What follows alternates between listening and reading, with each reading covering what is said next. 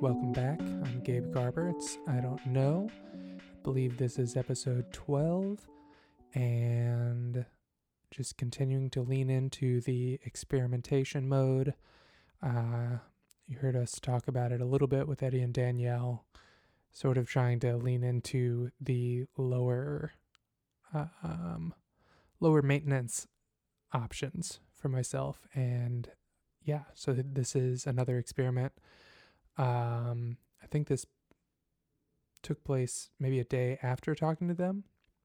And as you can hear at the very beginning, I even uh, potentially talk about releasing it before that episode. But as it ended up working out, this is how it'll be. And basically, I just was out and about on a walk and we've been having some beautiful weather and just yeah get outside as much as you can and and yeah i just had my phone on me with headphones and my mind was was racing and i just wanted to to try and capture it while i was doing it and try to just like let the let the editor take a, a an actual break so bear with it it's noisier than any of the other ones have been. I'm dealing with a lot of yeah wind, a lot of ambient noise, which I think maybe is part of part of the adventure of this one. So hard to say yet how much um, I'll be doing of these, but it it makes it feel a bit more sustainable, knowing that it's an activity that I uh, often take part in, and it often supplies or informs or motivates and fuels some of the intellectual exercises as well. So they seem to go hand in hand, except for the fact that it's hard to control for noise. So, in an effort to maybe tie in a little bit even more overlap with some of the goals of more sustainability, of kind of, yeah, hitting on the, the theme of preciousness and protective like a protectiveness with the show, then this this seems like a a valiant effort to yeah, go in that direction. So again, bear with the noise. Hopefully it's not too bad. I did a quick pass through and did have some clicking and popping that I did my best to to try and mitigate for. So there's there's definitely some some fluctuations in the audio. Uh, I don't think anything ever fully cuts out, but I tried to tried to to maybe tame some of the more harsh noises. Um, and then yeah, if anybody has any ideas of of options of potential solutions for so that I can keep doing this and and improve the sound, um, I'm all ears. Feel free to reach out one way or another. Um, but yeah, I guess just I'll leave it at that, and hopefully, yeah, maybe see this be becoming a, its own sort of uh, stream of episodes. So, wandering and wondering, or something like that. Um. Yeah, I, without further ado, I'll just cut to the cut to the walk and talk, and see you on the other side.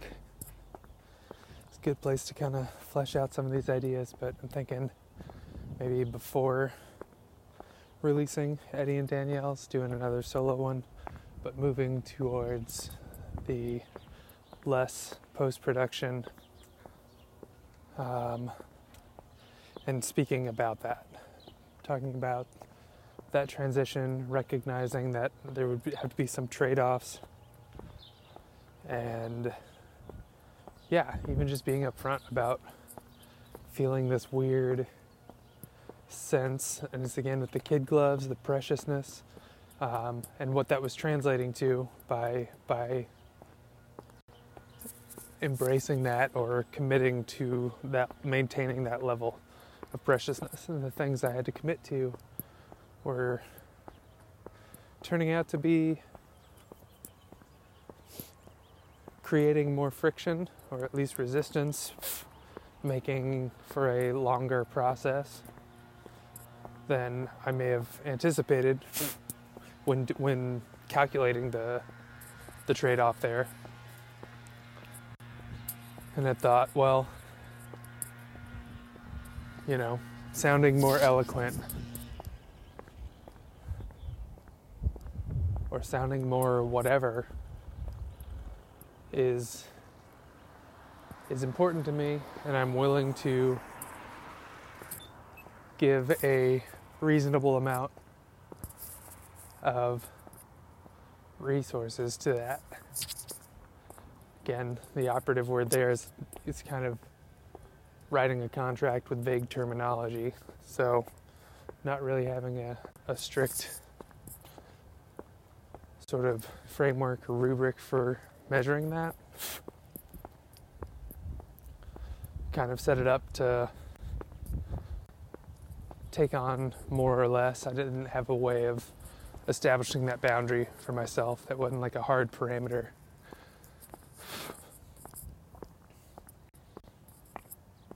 And for the first few weeks, there was a sense of kind of struggle, but uh, determination of kind of justifying, validating that uh,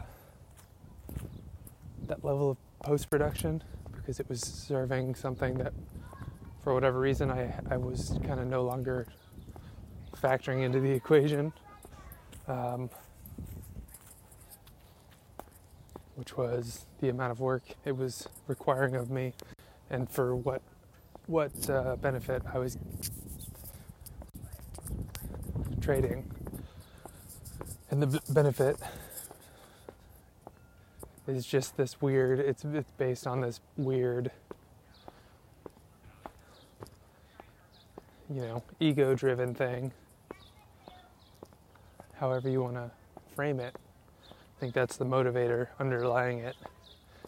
Whether it's wanting to whether it's a fear of coming off not as eloquent as I would like to be, which is, you know, also just something getting hung up on playing a different game than I don't know. I like laying out the groundwork for this. I need it to be something sustainable. And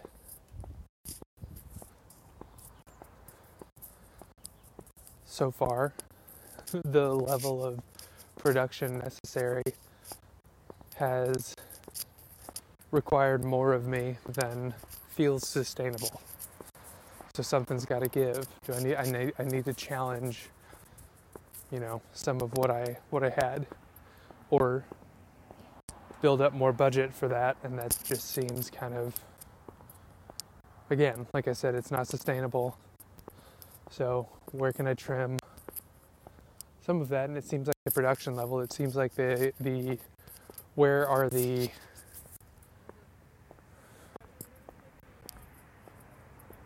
where are the like needs and where are the kind of just arbitrary distinctions and i don't know i feel like most of my growth personally has come from taking a look through that lens to try to figure out you know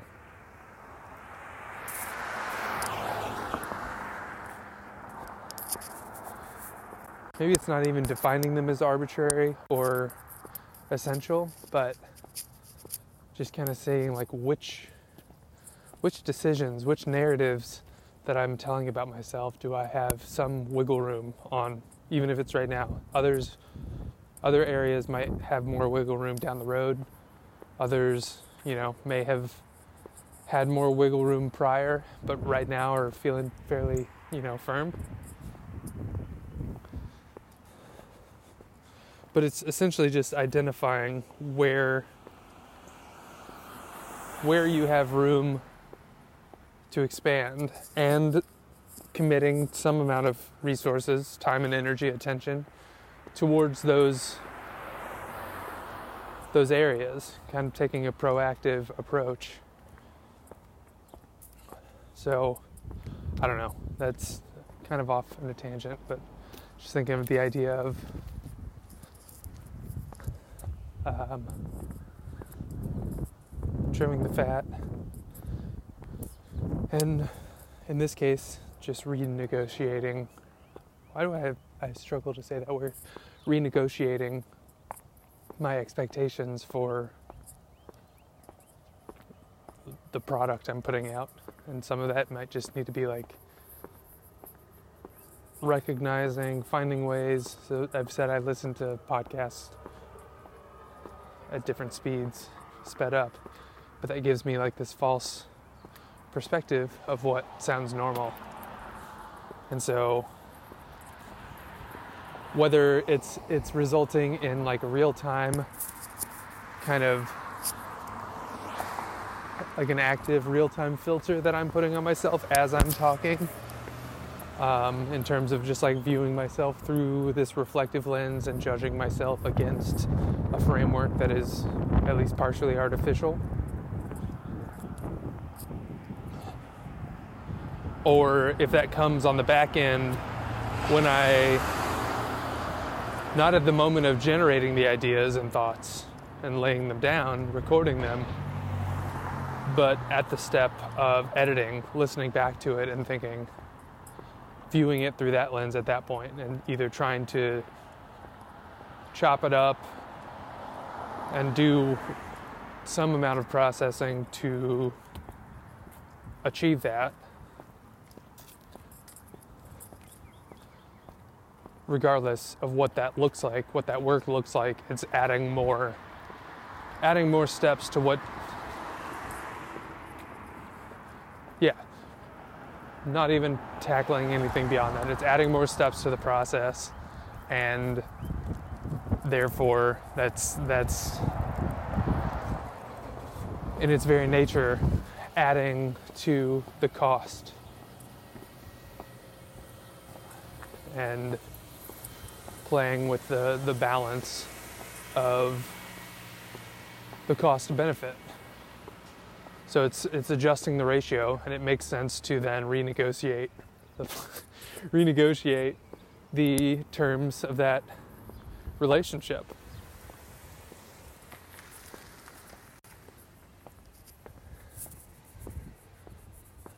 And I think we're maybe trained in a lot of ways to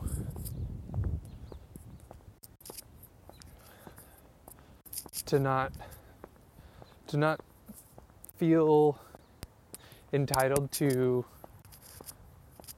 doing that renegotiation.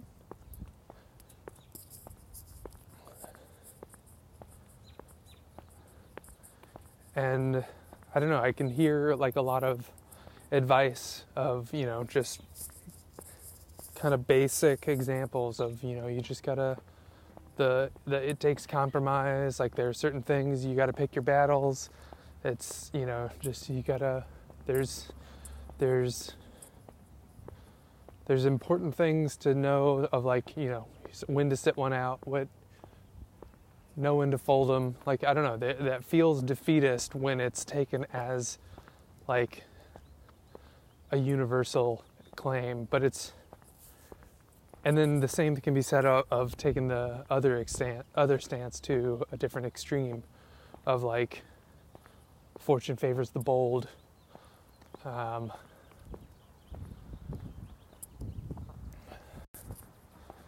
yeah, I, that's the only one that comes to mind. But um, yeah, how do you how do you incorporate a healthy amount of each. I guess in this case, it's recognizing that, like, there's there's merit to both of these seemingly opposite pieces of advice. These cliches, these truisms. And if if you can find real world examples that fit both, then the implicit discovery there is that you know, the value, the usefulness of these truisms is largely dependent, if not entirely dependent, on contact, context. Which, if it sounds obvious, is because it is. Like, because everything is contextual. That's, you know, goes towards the nothing happens in a vacuum. Another, you know,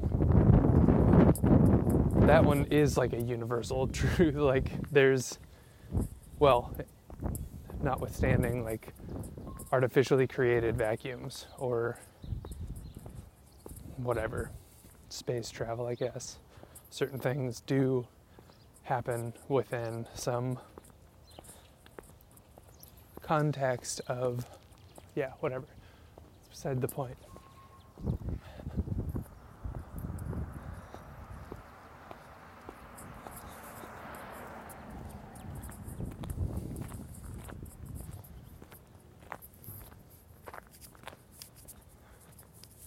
I don't know, just back to trade offs and wrapping it back into this specific instance is just where I'm going through this transition of recognizing that the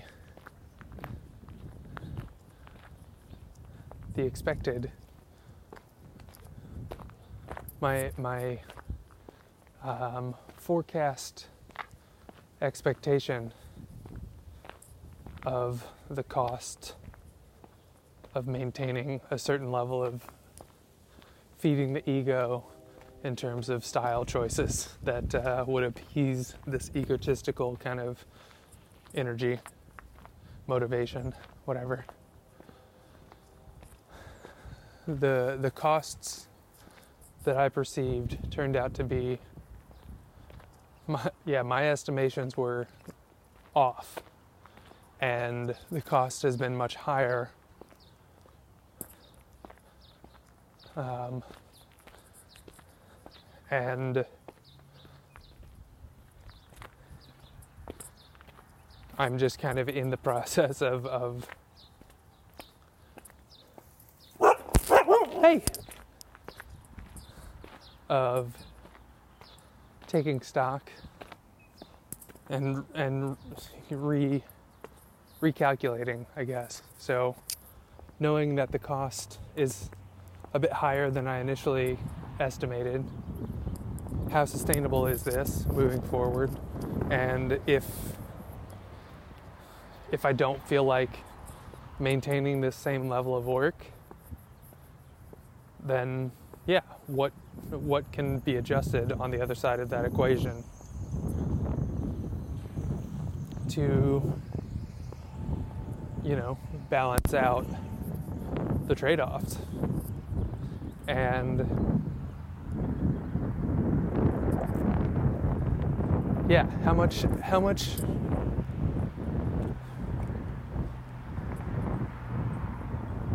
how much of this is about sating some fear that I'm even embarrassed to admit? It's i mean it's definitely coming from the ego and it's coming from it might not be like a supercharged um, reaction or response, but that doesn't mean it's not coming from the ego. I guess like that just seems kind of silly actually to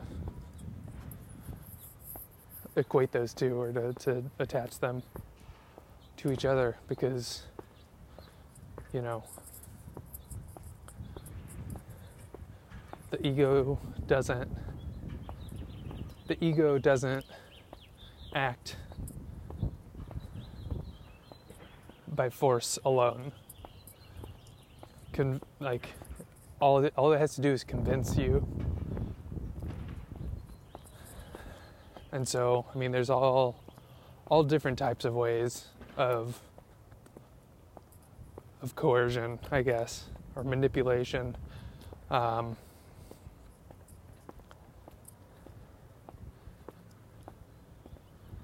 So, so many of the, the external challenges I face are just like boogeymen projected out from from my internal response to this perceived threat.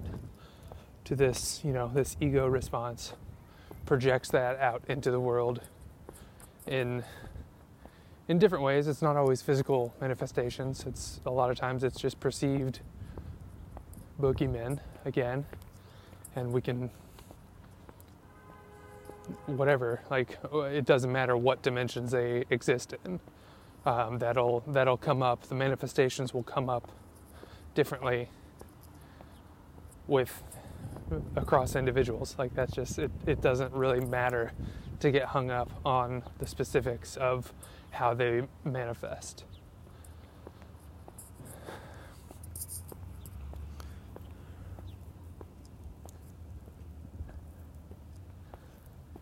But for whatever reason, you know, I had this thought of it, it's kind of just like I'm recognizing it as like this belief that I could just pay him off. You know, put more time and effort into this to ultimately, there's no guarantee of feeling any more secure about it. If there's, there's always something else to fear. And so this this idea of productivity, of putting more time and effort into it, where it's like the idea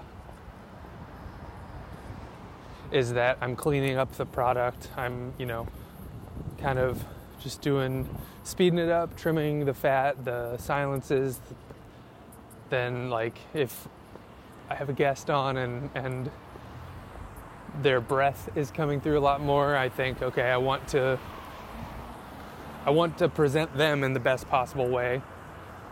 So that motivates me to into, you know, going from trimming out silences to well, if I do it this way, I can it's easy enough to look for the the breaths that we all take. And at that point, it's kind of the same thing of like, oh, well, if, if we're taking out breaths, then you might as well take out the, the ums, the uhs, the all the filler sounds. But it's just even then it's like there's there's different categories of fillers. I've talked about how the phrase I don't know has been a filler for me uh, one of my buddies, Andis, was the, sent me a message talking about the podcast and was saying too, like, for him, he notices, I guess, is is one that he uses all the time. And I don't know. So if you if you make the decision to cut out fillers, like what's where's that where's that border between are you distinguishing between categorical fillers of just nonverbal?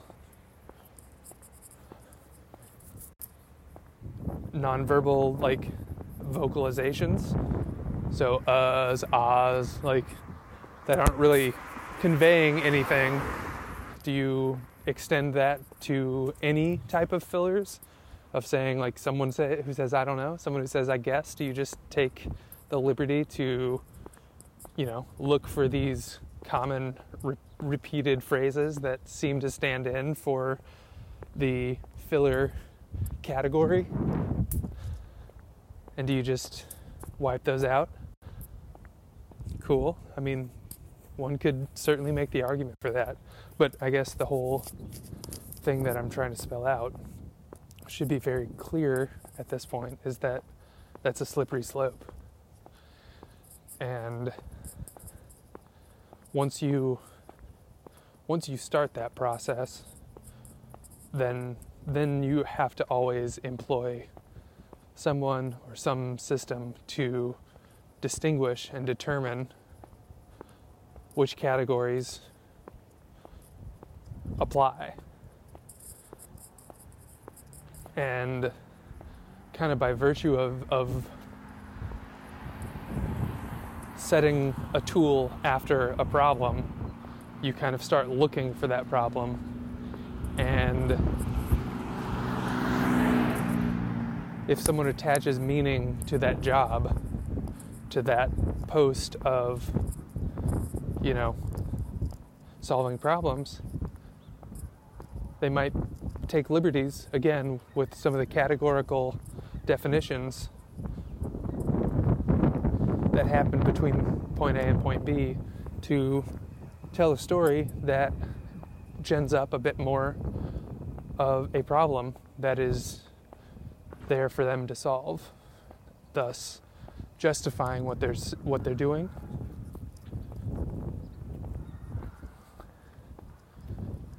And feeding this ego need of maintaining whatever this is that you identified as. Identity permanence.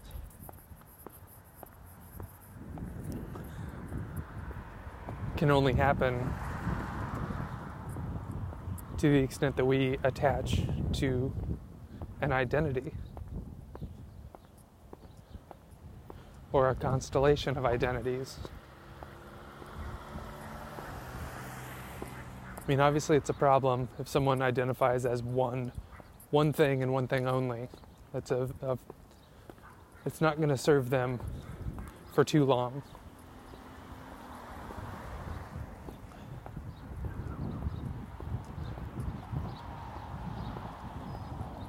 And likewise, at the other extreme, you can create a whole bunch of noise in the signal chain by by opening yourself to every single frequency. Or you know attaching to every every instance of potential constellation like uh, of potential like resonance with how you identify. In every every category that you fit into and actively attaching and holding on to all of those categories. That's also not sustainable. That's like that's not going to scale. So what seems closer to reality for most people is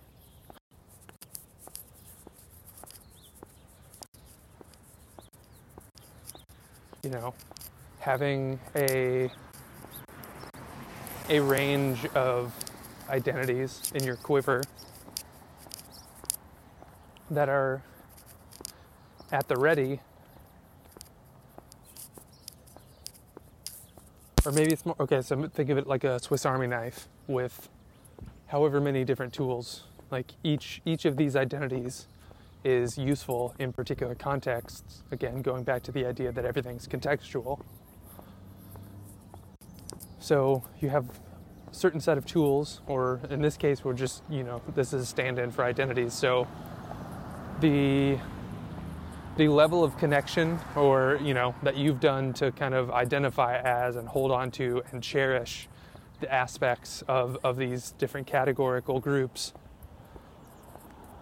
those are each one of those, I guess, stands in as one of the tools on a multi purpose Swiss Army knife gadget. So it makes sense that you would want to sharpen and, well, yeah, carry and sharpen the tools that you expect will be useful. Or, or carry a set that would be offer the most diverse utility across, you know, would cover your ass in a wide variety of circumstances. So again, taking context into consideration. You don't pack you don't pack a bikini if you're going to Alaska. Or to really sell the point, I can just say like the north the south pole.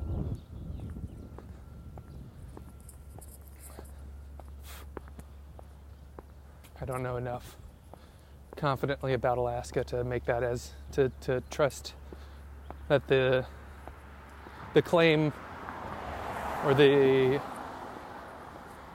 the metaphor was sufficiently expressed the way in which I did. So I'm taking my own liberties to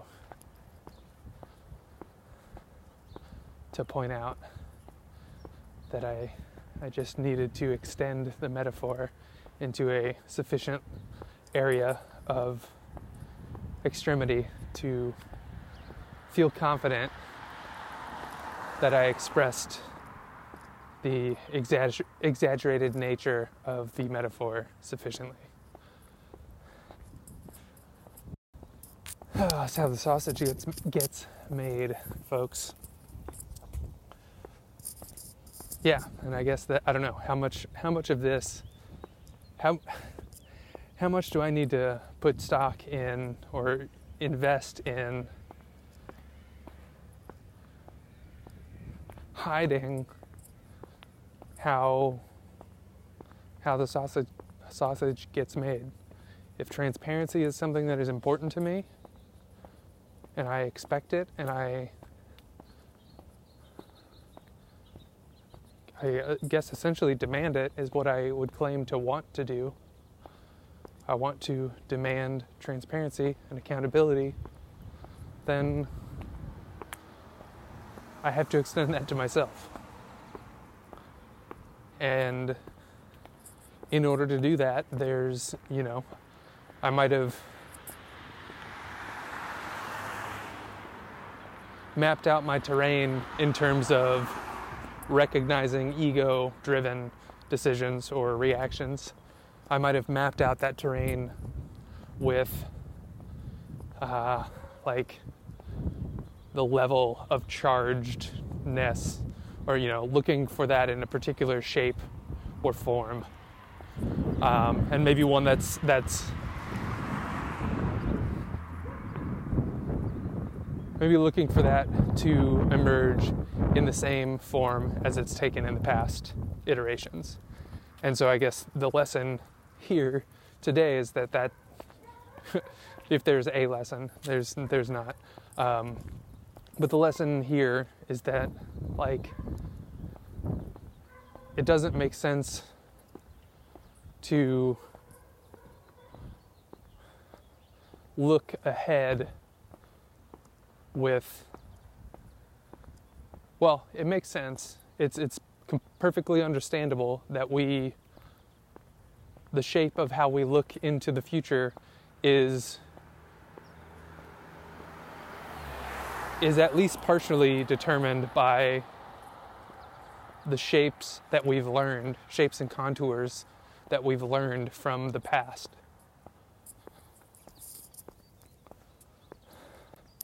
But it's not, I guess it doesn't have to be determined. We don't have to resign ourselves to that in the present. You know, we don't have to to give in. Oh man, where am I going? I just lost this. Got distracted by a fucking guitar pick on the ground. Fucking Hold on to your guitar picks. Respect your tools. They are very cheap and seemingly dispensable, but that's just as bad of an idea, even at that inconsequential of a level. Ah, because it will, it's waste, it can be recycled at the very least, and it also will distract someone like yours truly in the middle of a maybe important point. Ah, something about the lesson of something with trade offs. Where was I? I don't know. This is again how the meat gets made. Oh, yeah, maybe like demanding transparency. Um, I guess it kind of reminded me of uh, think it was a Gandhi story where, or maybe it was a Buddha, on one or the other, probably some overlap. But the idea being that, like, a, the gist of the story being that a mother brought her sick son to see Gandhi.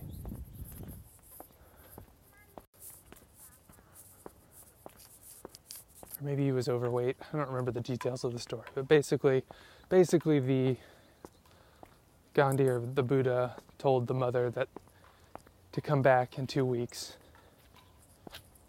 and he might, you know, he didn't have anything that he could do right then and there, but to come back and see him in two weeks or a month or whatever different, just down the line. And so he came back, or they, the mother brought her son back in two weeks' time, and then he gave the advice to like fast or do something. But it, uh, ultimately, the the the the moral of the story was that Gandhi, Gandhi or the Buddha. it's like hilarious how bad this is, uh, or how bad this feels. Um, that they weren't they weren't willing to give advice that they themselves couldn't follow. So in that two weeks time, and again, I feel the need to address my uncertainty that this was actually the story because that's where I get hung up and continue to get hung up. But maybe if I just address them, it'll let me loose back into the, the thing that I'm actually trying to say. Hmm. But it seems like that's actually doing the opposite. It's pulling me off. Yeah.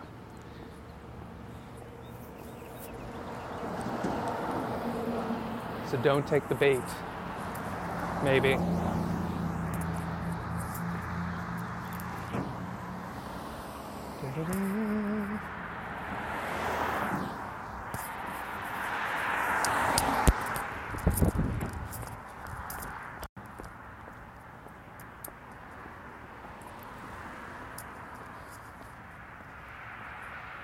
Um, yeah. Sorry about that. Just, uh,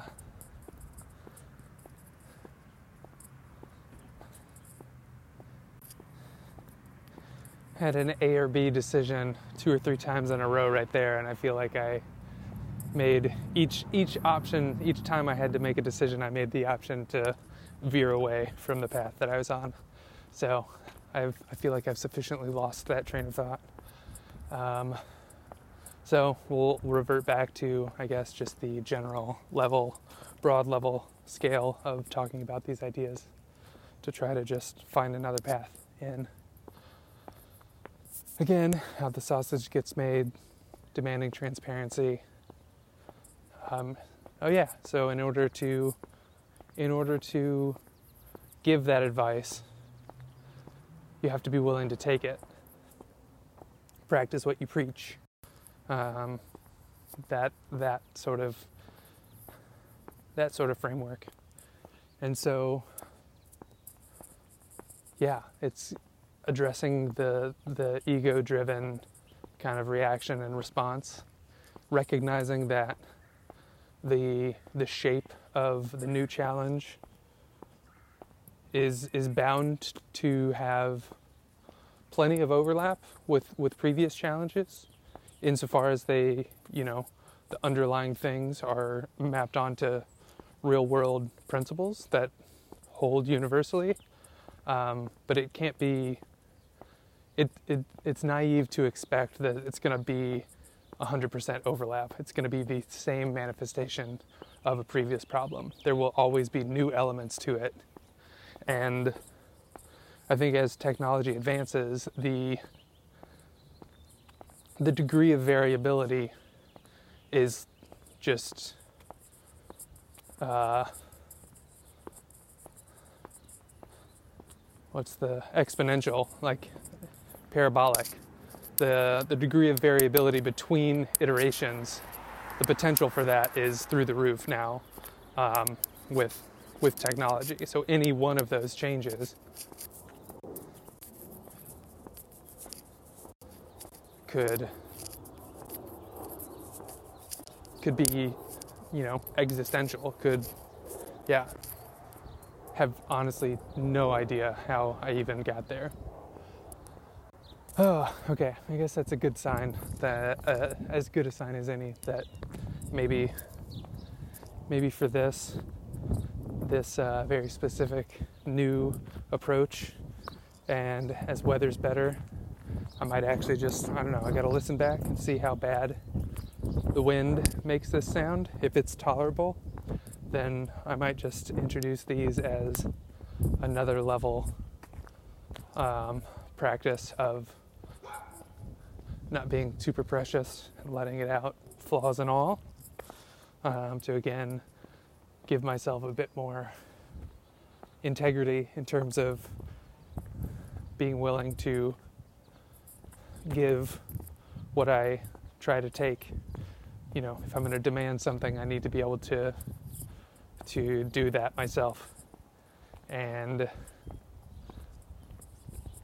yeah, even that, I don't know. Yeah, there's plenty to explore there. The transparency and how far that how far that extends out in terms of yeah, people how people perceive you. The like I said, I've talked about this with some friends and it's kind of jogged in my memory recently of just like the the idea of description versus definition um, in terms of how that maps onto our enacting of our lives. Um, so if we if we live in integrity, if we commit to something, we're essentially describing our future self as being someone who acts in a certain way in a given context. And in order to in order to inscript that in in reality to print that to to create that truth we have to you know then live in such a way to the extent that we can if we you know if we have reason to expect some type of context and we are willing to call our shots. Think of like Babe Ruth, the famous, you know, pointing to right field before hitting a home run to right field. Um, there's there's something there of, of you know, there's a descriptor that in the moment doesn't necessarily feel that way, but if you make a promise to someone, you are describing yourself as who you want to be in the future. And to the extent that you're able to maintain that course and you know still walk that path um, obviously there will be differences in context that you couldn't foresee. I think that's always built in but you know to the extent that you're able to maintain that course, maintain that path, you you elevate that description of yourself or your motives, the way you move through the world, you navigate, you kind of establish a pattern of navigation, of strategy, of, you know, just behavior in the world connected to some line of belief and thinking. So it's a network of all of these skill sets and tools. And so you make an attempt to describe yourself. You know, you're borrowing from the future. And you pay that off to, to the extent that you can. If you if you fulfill that, if you fulfill that promise and then some, then you're you know you're making profits. You're you're you're doing well. If you make that promise and you fall short, you're still in debt. You're in debt to yourself. You're you're impoverishing your future by diminishing the integrity of who you are. Um, and so because that's just a completely different thing. Um, you know, a two for one special. Um, but yeah, it's just a way that we maybe play willy nilly with, or you know, maybe don't take as seriously the responsibility of the promises that we make and the commitments we we embark on.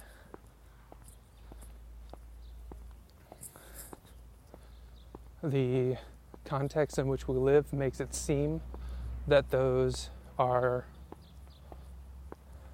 I guess maybe we're we're so used to looking at short-term things, um, and we just keep being trained to view the world more narrowly and more narrowly. Uh, that losing sight of the the longer term. If something doesn't have short-term effects, then we kind of forget about the importance of looking at the long-term effects. So in this case, like this is kind of taking that argument and making it quite abstract, to be sure, and that in and of itself will filter out and select for people who are willing to engage with that idea that way, and that's fine. It's I don't know. I'm I'm just trying to explore how how that might map onto some deeper principles that we live live under, and just trying to make sense of that for me of like wanting to again tying back into that transparency and you know, if that's what I harp about in the real world, the the only ground I have to stand on for making that argument and pushing in that direction is is if that's is if I'm willing to do that as well. Um,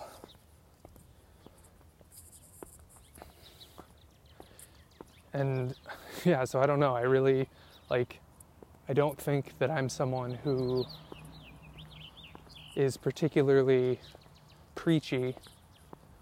Um, I definitely try not to be.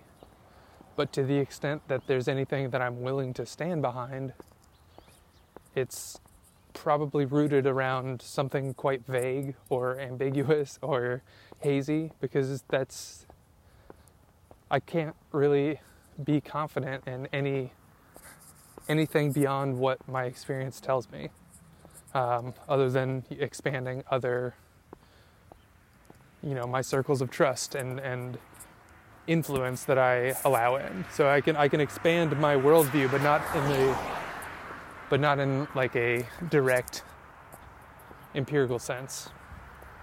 It's all taken on board abstractly.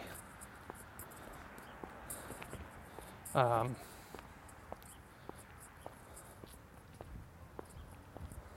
yeah, I don't know. Practice what you preach.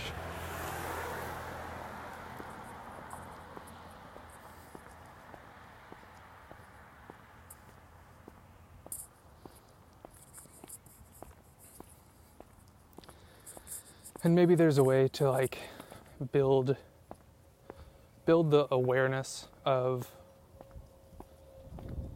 the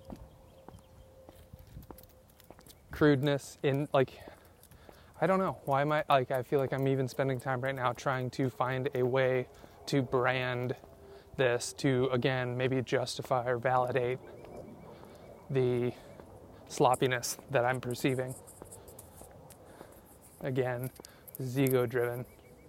So again going back to the other lesson that I'm milking here um, in what I'm still not even entirely sure. I'm, I'm certainly making a case for, I'm acting as if I'm going to release this in, in real time, but there's still certain parameters that, or certain certain aesthetic choices that I am I know in my head that I'm leaving myself with the possibility of entertaining and not releasing this, but I'm acting as if it is going to be released. So, one of the other, les- going back to one of the other lessons of this episode, which is that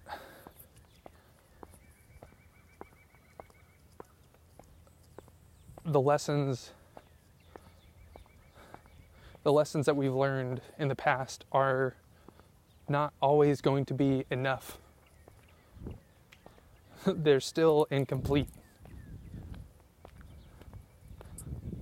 I think that's a fundamental thing as well that we need to just understand and realize and, and try and take on. That it's unwise maybe foolish to to expect that the lessons we've learned up to this point are a complete set of the knowledge that you will ever need or you know a solution to any problem you will ever face. I think it's it's myopic. What's up? It's myopic to think that you already have all the answers. Um, and you know, there there's also like putting that down, reducing that down to like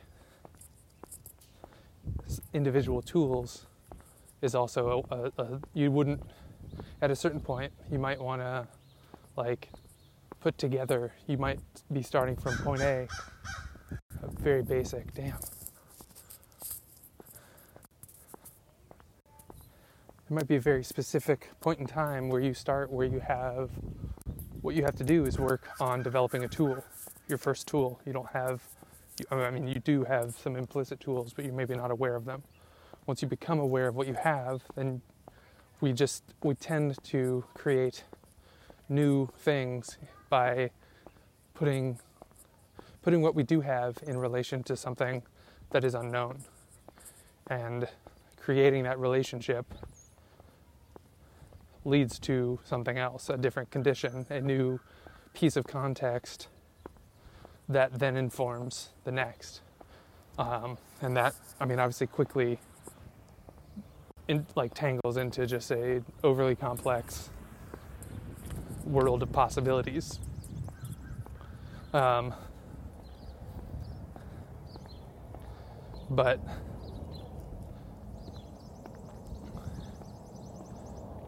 hmm, you would think it would be easy enough to follow through. But whatever. Maybe it'll get better. Maybe there's nothing wrong with it to begin with. Anyway, yeah, uh, like you you will have to start by amassing tools whether you know that's what you're doing or not. And as you become aware, then you will have a process of, of becoming aware of which tools, and then there's a an idea of the strategy being the next tool that's employed of recognizing that different combinations of tools will will work better in different contexts. And then you know how do you how do you generate and develop a well-rounded able to tackle a broad set of perceived possible circumstances situations. What what tool set, what toolkit can you equip yourself with that will you know maximize survival uh, long term, like to whatever degree that you're thinking of that. Um, you could, you know, just be thinking of your own children. It's one generation, but you could, you know, I think there's an argument that could be made that it's important to at least spend some time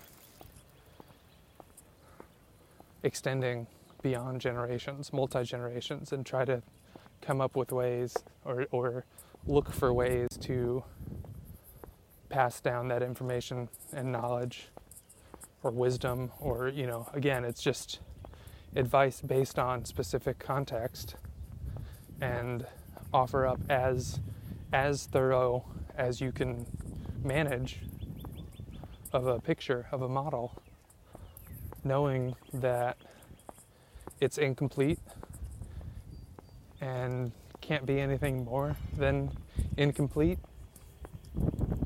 but it's contributing to something. And there's also a recognition that like it's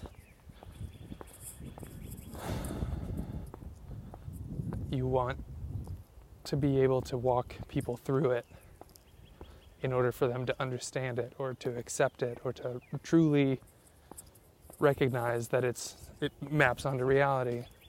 But any effort there is also just an attempt to appease your ego because you can't be you can't actually know how much that actually does map onto reality. You can't know how other people will how it will fit into the puzzle piece. There's stuff that, you know, in in someone's hands will you know obscure parts of, of what you put what you try to contribute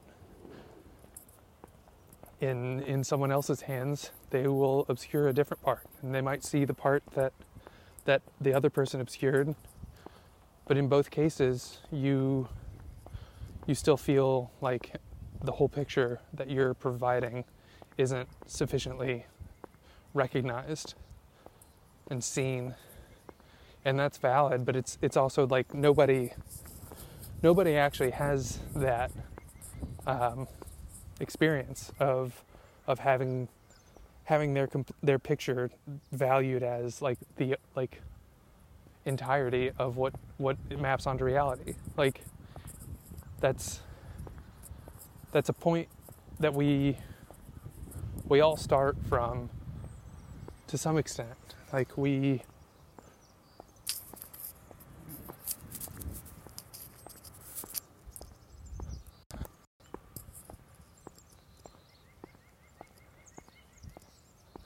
yeah, we all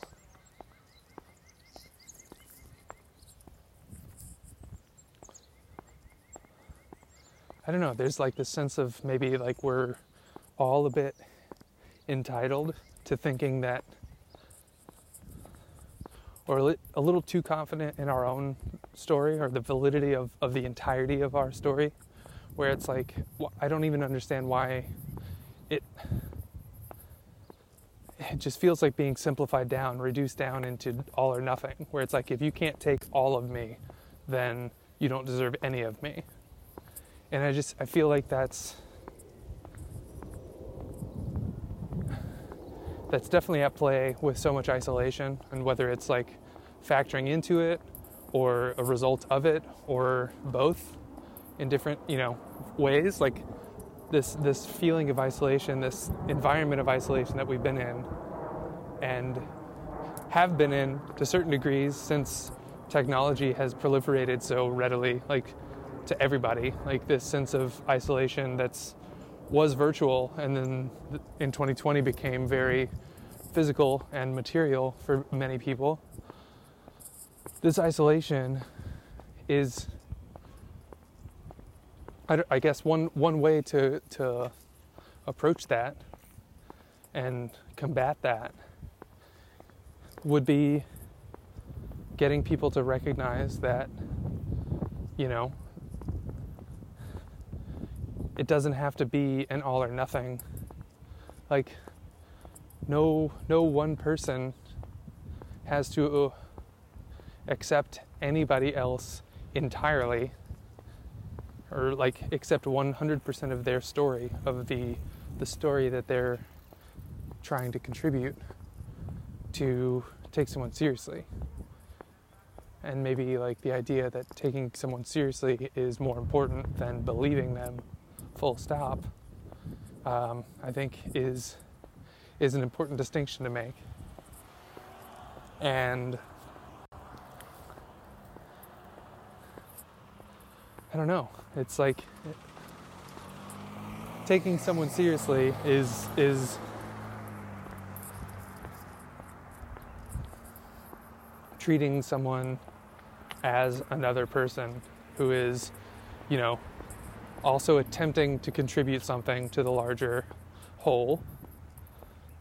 Um, you know, I want to live my life in this world getting to know what other people have to offer.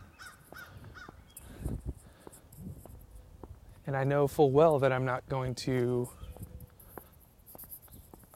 I'm not committing to, you know, taking on 100% of someone else's contribution if they offer it. Like I know that I get to pick and choose what I, what I take.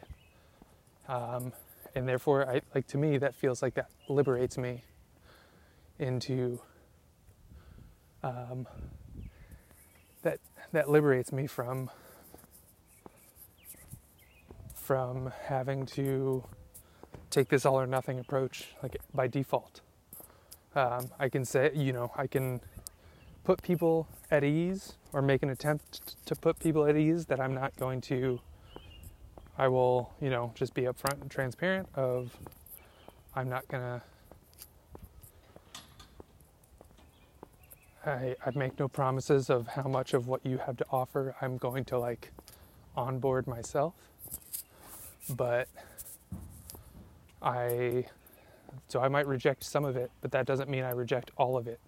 And like taking someone seriously requires you to make that distinction and to understand that like you don't have to I don't know that, that the relationship of the unconditional support is, I think, more rare and probably necessarily rare um, in certain senses. We, we can't afford at the individual level to give everyone that level of acceptance and trust. Um, so it would make sense that we want to be be a bit more um, selective with whom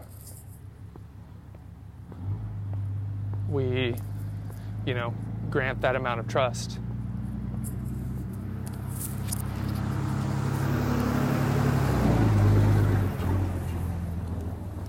But the same calculus doesn't quite work the same way when you're talking about taking people seriously. That can be extended much wider and at much less risk to you, the individual. And so I don't know. I think there's there's so much of just like talking past ideas that are fighting against each other, but not like not even allowing any any space, any oxygen to to the idea that there are commonalities and that you know, before that before that interaction, you both have your own version of things, some of which is not true or would not be borne out, would not be agreed on by like enough people that it would be, you know, if you had to live in the space with those people that it would be tense because you're, you know, whatever. Some of some of your version of things is not true. And so that's the same for the other person. Some of their version of things is not true, but that doesn't mean that you, you know, reject the part that maybe is and expands on what you what you perceive you have the potential to like add on to your worldview if you are looking to build with someone else build a more thorough map based on good faith and interconnectedness. And like we all serve together for for towards the greater good. You know it's that would eliminate the ego driven well, I guess in order to do that, that's that's maybe the goal is to eliminate the ego-driven sense of protectionism there of saying my you know if you take on my if you take on my my contribution you have to take on all of it or else you don't get any of it. Um, and that's as an approach to that type of dialogue and um, relationship that's a very selfish one as well. It's you know you only get you only get what I have to offer if you take it on in full. Um, and I mean that that just puts someone on their heels, I guess, um, and it makes the whole thing feel tense. Where it's, you know, everyone everyone benefits. Well, whatever. Let's not jump all the way to that. Like that's a strong claim to make, but to the extent that people are willing to share ideas and understand that they're incomplete in their form and so they're not 100% true and trustable like entirely like that doesn't mean that you like that doesn't mean that you're no longer accepted by someone because you still have something to offer and that sounds transactional, but it's it's it's when it's woven into a system that is interconnected and fully aware of that, where it's where it also extends to the individuals themselves, saying like, I don't, I'm not going to take on all of your thing, but it, that's not to say that some of what you're working on is valuable or feels more connected to a larger good. That's not to say, yeah, it's it's there is some amount of transactionalness to it, but just kind of it's not necessarily that way. Like that's that's also a projection onto the the interactions because we can't do anything but but interact. And so if there's contributions that are being offered up, there's value that we all generate.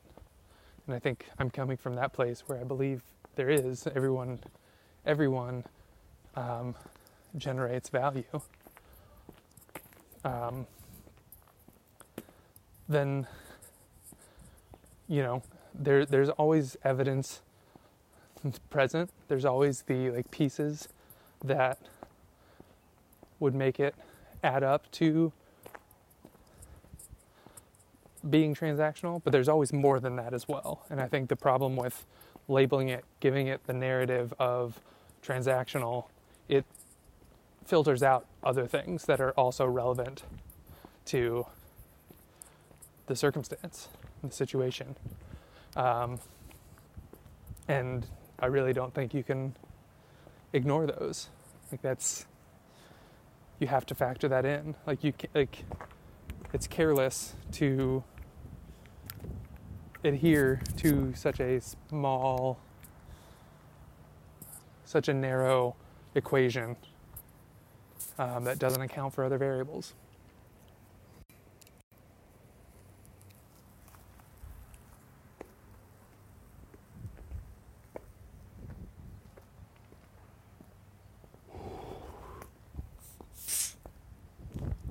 Um,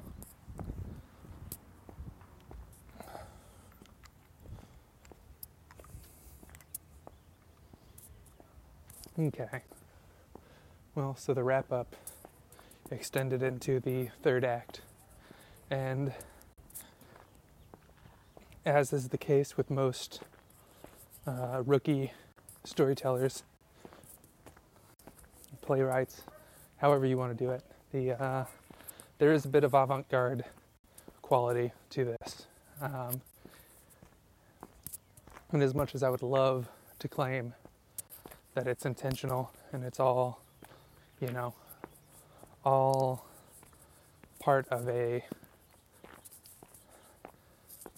well constructed, thoroughly conceived brushstroke of a masterpiece um, that would not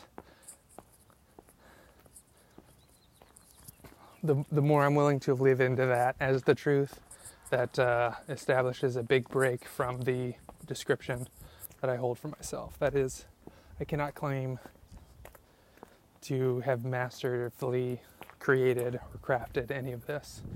Um, so, do whatever you need. If you need to contextualize all this as some um, avant garde expression uh, to justify it, I guess go for it. Um, and maybe this is just more for myself than anyone else, but it it all is just practice and it's all incomplete. And what I'm offering right now is what I have to offer right now. And yeah, capturing that concept there is proving to be difficult because it's easy to point out the person who, you know, is saying if you can't get, if you don't take it all, you don't get any of it.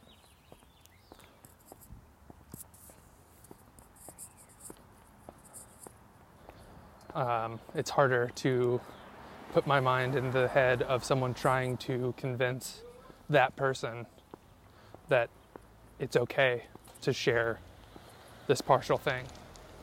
And, you know, it's not to say we won't recognize the flaws because we definitely will, but if we're if we're claiming to, you know, be trying to create a, a an environment and a context where it's all coming from love. Any construction, any criticism is constructive and is helpful and is meant to bridge gaps and you know we're we're affirming the the efforts and taking and and, and yeah affirming the contributions um, however partial that might be like whatever you have to offer is is a valuable contribution we just we can't take everything you have right now. There's you know, it doesn't all apply yet. And that isn't a cancellation of you. That isn't a diminishing of you. That isn't that doesn't reduce you beyond value because it's how do you, you know, how do we encourage people to share when when they might have this belief that if, if I'm not, if, if the whole of my oeuvre, over, oeuvre, I don't know, whatever, um, if, if the entirety of their catalog isn't accepted, then then that counts as a devaluing them as you know, I don't know. It's like saying you can't pick and choose. You can't dine a la carte. You have to take me. You have to. You have to eat everything, or else you don't get anything. And it, I don't know. It just maybe that's not as rampant as I'm thinking, but that's. I, I guess that's where my head is at, and it feels like what I need to. What I'm working towards for advice for myself, really, because all of those things, there is this feeling it's hard for me to to not feel some some sort of like I don't know, the imposter syndrome idea works in here. Just kind of saying like what, you know, I'm not I'm doing that to myself and saying and there's a sense where it's like I'm because I don't uh, I don't feel entirely confident in all of what I have to offer, then I'm not even, that's essentially canceling. I'm choosing to hold on to the stuff that might be, or to say, if it's keeping me from putting out what I view as incomplete. I, I like I'm very right to, to understand that it's in, incomplete. But the extent to which I'm attaching to that truth is stunting my growth um, to the extent that I'm concerned about. I'm so concerned with the incomplete incompleteness of what I feel like I have to contribute that I'm not even offering it up. And I don't even think I'm yeah, it's it just is maybe like a justification of even doing it um, at all.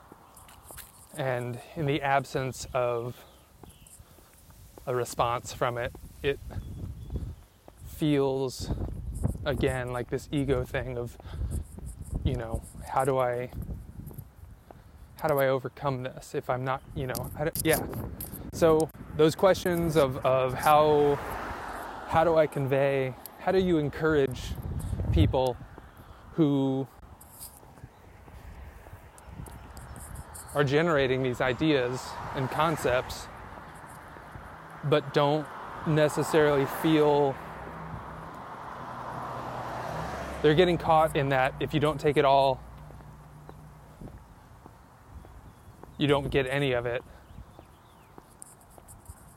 Whether that's being like, whether that's coming directly from the outside world, whether they're getting that feedback directly, saying like, well, we don't, you know, we like this, but maybe not, maybe not all of it. Not right now. Like, you know, as I think is honest feedback. is like you're, you know, not entirely qualified based on our perceptions. Like there's areas of growth that you, you know, if you get high high resolution feedback, it would include stuff like that. It, it'd be not just saying like we're good here, we're bad here, like we want this, and it, it doesn't feel as transactional and or it doesn't have to, but getting that high resolution feedback gives you at least a sense of like, hey, this is these are your strength areas like this is all good but like this of what you offered us of the bundle of skills that you described of yourself and you know the proof of those the standards that you attempted to you know show your work and our standards of measure by our measurements. Like this area or these two areas were ones where you know we can take on everything else like but we can't you know we're looking for all five of these things and you met three of the five or whatever it is. Like it's all arbitrary but just to explore the idea. Maybe you're getting that directly that feedback directly from the external world. Or in my case it's that's i'm doing that to myself. Um, where I'm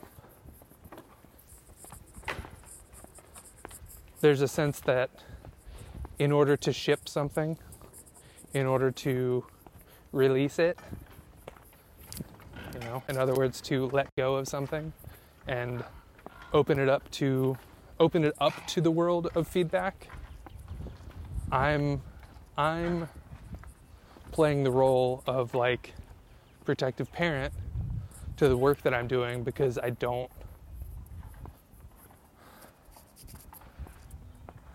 I don't feel I don't know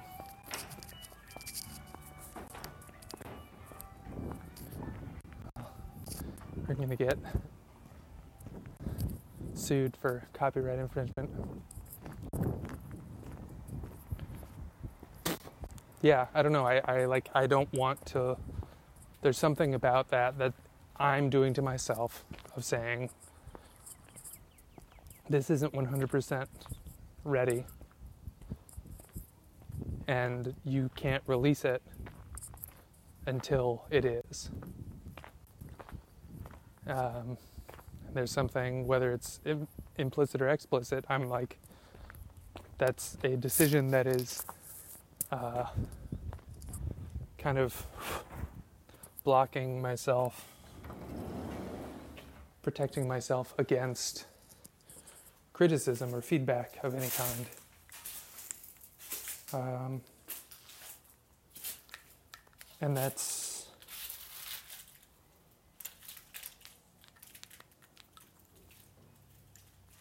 that's a challenge. And it's uh, I would have to I mean it has to be largely ego driven.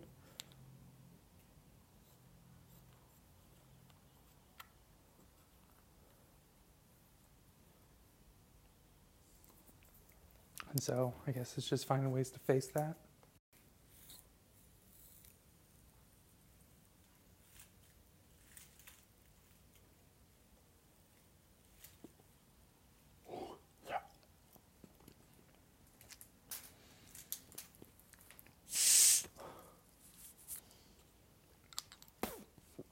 But